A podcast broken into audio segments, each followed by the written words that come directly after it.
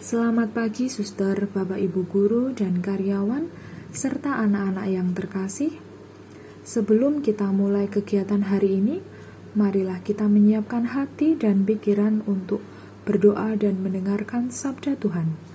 Dalam nama Bapa dan Putra dan Roh Kudus. Amin. Allah Bapa yang Maha Baik, puji dan syukur kami haturkan kepadamu atas berkat dan anugerah yang Engkau berikan kepada kami hingga hari ini. Bapa, saat ini hambamu akan mendengarkan sabdamu. Kiranya sabdamu dapat menjadi pedoman langkah hidup kami untuk senantiasa berbuat baik. Amin. Inilah Injil suci Yesus Kristus menurut Matius. Dimuliakanlah Tuhan. Pada waktu itu Yesus masuk ke kota Kapernaum. Maka datanglah seorang perwira mendapatkan dia dan mohon kepadanya, "Tuan, hambaku terbaring di rumah karena sakit lumpuh, dan ia sangat menderita." Yesus berkata kepadanya, "Aku akan datang menyembuhkannya." Tetapi perwira itu menjawab, "Tuan, aku tidak layak menerima Tuan di dalam rumahku." Katakan saja sepatah kata, maka hambaku itu akan sembuh. Sebab aku sendiri seorang bawahan, dan di bawahku ada pula prajurit. Jika aku berkata kepada salah seorang prajurit itu, "Pergi," maka ia pergi, dan kepada seorang lagi, "Datang," maka ia datang, ataupun kepada hambaku, "Kerjakanlah ini," maka ia mengerjakannya.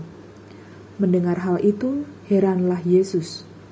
Maka ia berkata kepada mereka yang mengikutinya, Aku berkata kepadamu, sesungguhnya iman sebesar ini tidak pernah kujumpai kepada seorang pun di antara orang Israel.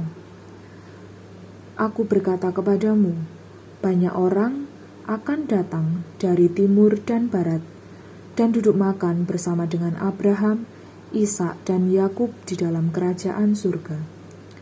Demikianlah Injil Tuhan. Terpujilah Kristus. Suster, Bapak Ibu guru dan karyawan, serta anak-anak yang terkasih, kali ini saya mengutip dari Injil hari ini, Ya Tuhan, saya tidak pantas menerima kedatangan Tuhan, tetapi bersabdalah saja, maka hambamu akan sembuh. Ketika mengulang-ulangi dan merenungkan kata-kata itu, apalagi dihubungkan dengan perayaan Ekaristi, bukankah kita dapat merasakan kegembiraan yang sungguh luar biasa? Apa yang membuat kita bergembira? Semua beban hidup kita letakkan di hadapan Tuhan bersama dengan kata-kata yang bisa juga kita sebut sebagai doa. Doa yang bernada ketidakpantasan itu merenggut semua beban hidup kita. Kita diajak seperti sebuah gelas yang siap diisi. Kalimat tersebut membuat Yesus merasa heran karena Yesus menemukan seorang hamba perwira perwira Romawi bukan pada salah seorang dari bangsa Israel. Sebagai tuan perwira, ia tidak menempatkan diri di atas hambanya. Bahkan ia tahu bagaimana rasanya menjadi seorang bawahan. Yesus mendapatkan diri sebagai seorang perwira tersebut yang menjadi tuan tetapi ia mengerti untuk menjadi tuan yang bukan sewenang-wenang. Apa yang dapat kita pelajari? Yesus ingin mendobrak pandangan sempit bangsa Israel. Status sebagai bangsa terpilih tidak menjamin memperoleh keselamatan dari Allah. Keselamatan tidak didapat dengan menunggu, tetapi dengan mengusahakannya. Marilah kita berdoa.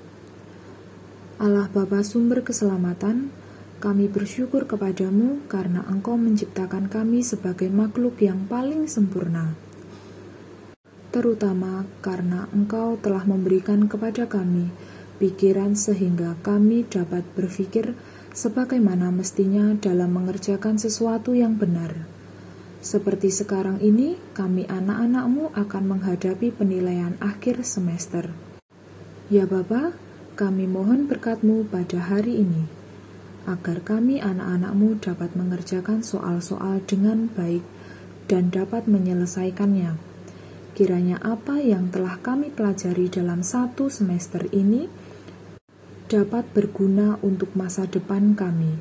Utuslah roh kudusmu agar kami dapat mendengarkan bisikannya dan terhindar dari segala gangguan yang membuat kami terjatuh dalam dosa seperti tidak berperilaku jujur. Amin. Dalam nama Bapa dan Putra dan Roh Kudus. Amin.